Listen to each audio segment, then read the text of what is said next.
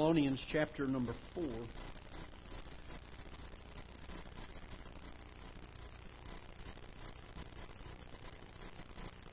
I'm glad that I'm saved and on my way to heaven. I hope you are too. I hope we don't ever get over the excitement and the joy that we have about it. I'm thankful that we get a home in heaven for all of eternity. That's that's not God's mercy. God's mercy was not giving us what we deserve for our sin.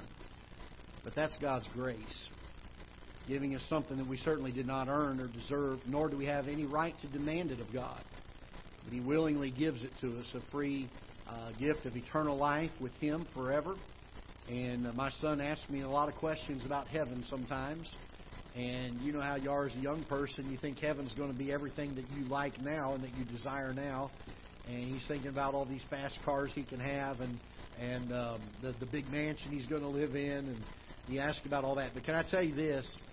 That uh, when we are changed into our glorified bodies, the joy that heaven has for us, the Bible says, that eye has not seen, and ear hath not heard, neither has entered into the heart of man the things which God hath in store for them that love Him.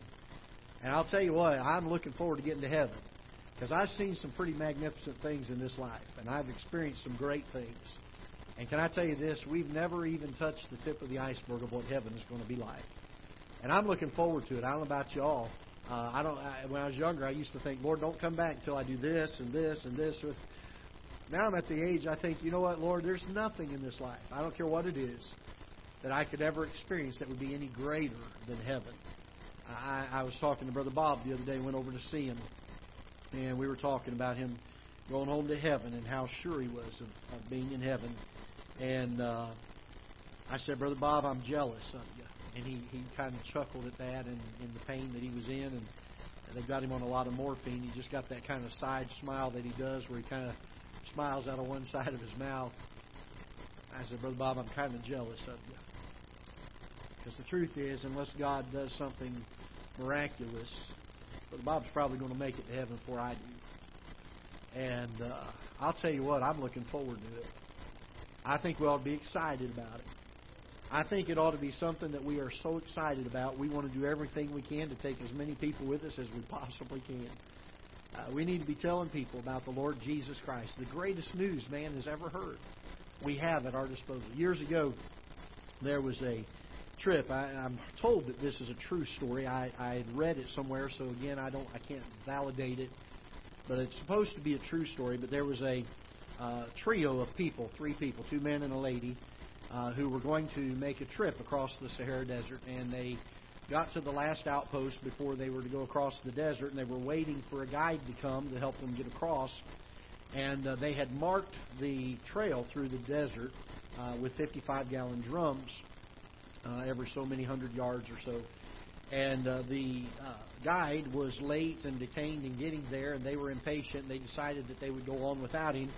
The people at the outpost said, We don't recommend it. You could get lost. And they said, Well, we can see the drums. Every time you get to this drum, you can see the next one. We just stay on the path. We'll be okay. And while they were doing that, a sandstorm came up out in the middle, and they got off the trail.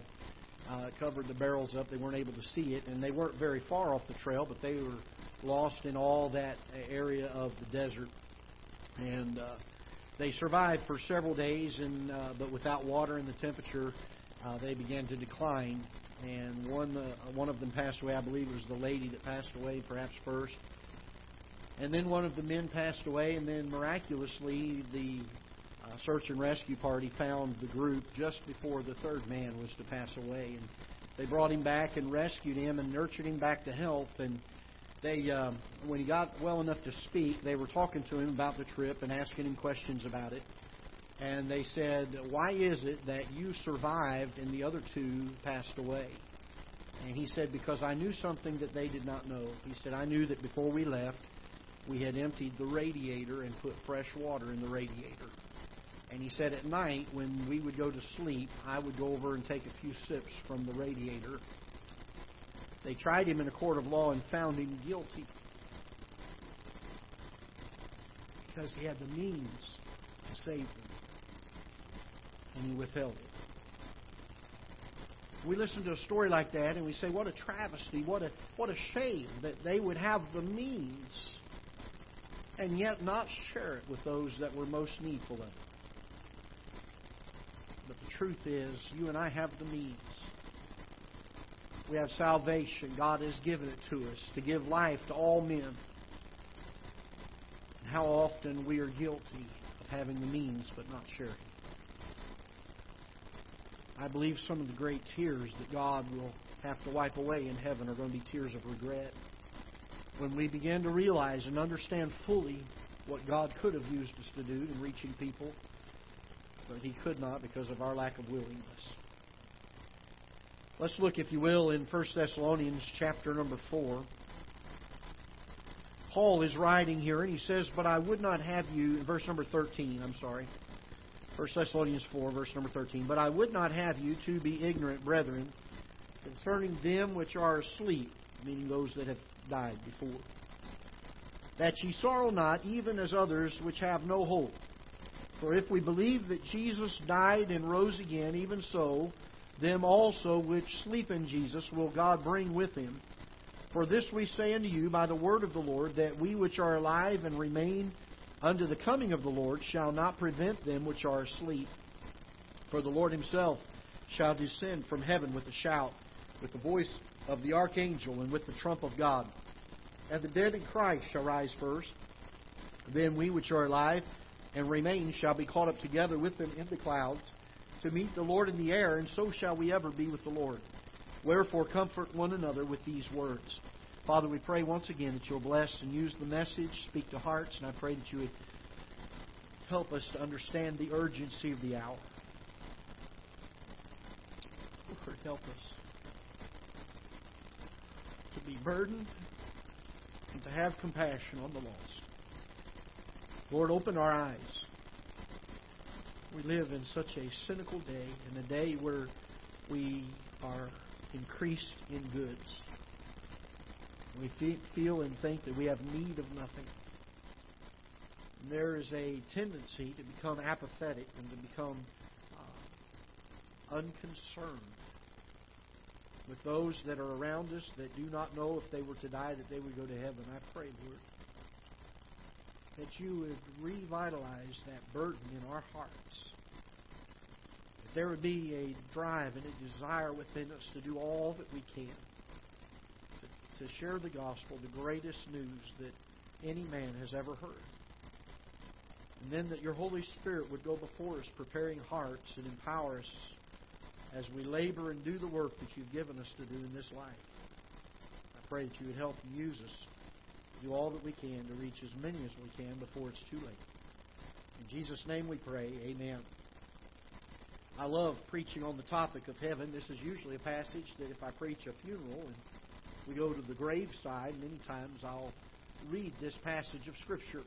It is of great comfort to Christians, isn't it?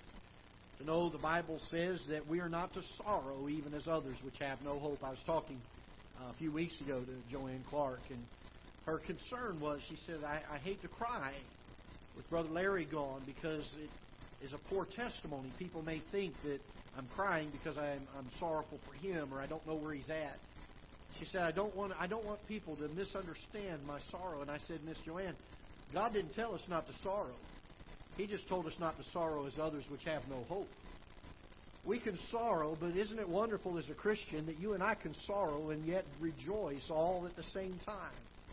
And while we as a human love our loved ones when they go before us, and our hearts are sorrowful in that we're going to miss them, and that, that thing that was there is now vacant in our hearts and in our lives. And while it does bring physical pain and emotional pain to us, we can rejoice to know that there is a, a, a time that we will be reunited one day. And the next time we get together in heaven, we know we will never have to say goodbye to them ever again. Isn't that a wonderful comfort to those that are Christians? In fact, it's so much so that Paul, at the end of this uh, passage, says, Wherefore, comfort one another with these words. These are things we ought to be sharing one with another. These are things we ought to talk about while we have time to talk about them. And to be able to encourage and uplift one another with the idea that one of these days we will be able to be in heaven for all of eternity with the Lord Jesus Christ. Now, notice he says here in verse number 14 For if we believe that Jesus died and rose again, even so, them also which sleep in Jesus will God bring with him. For this we say unto you by the word of the Lord, that we which are alive and remain unto the coming of the Lord shall not prevent them which are asleep. Means we're not going to go before them. But the Lord Himself, verse number 16, for the Lord Himself shall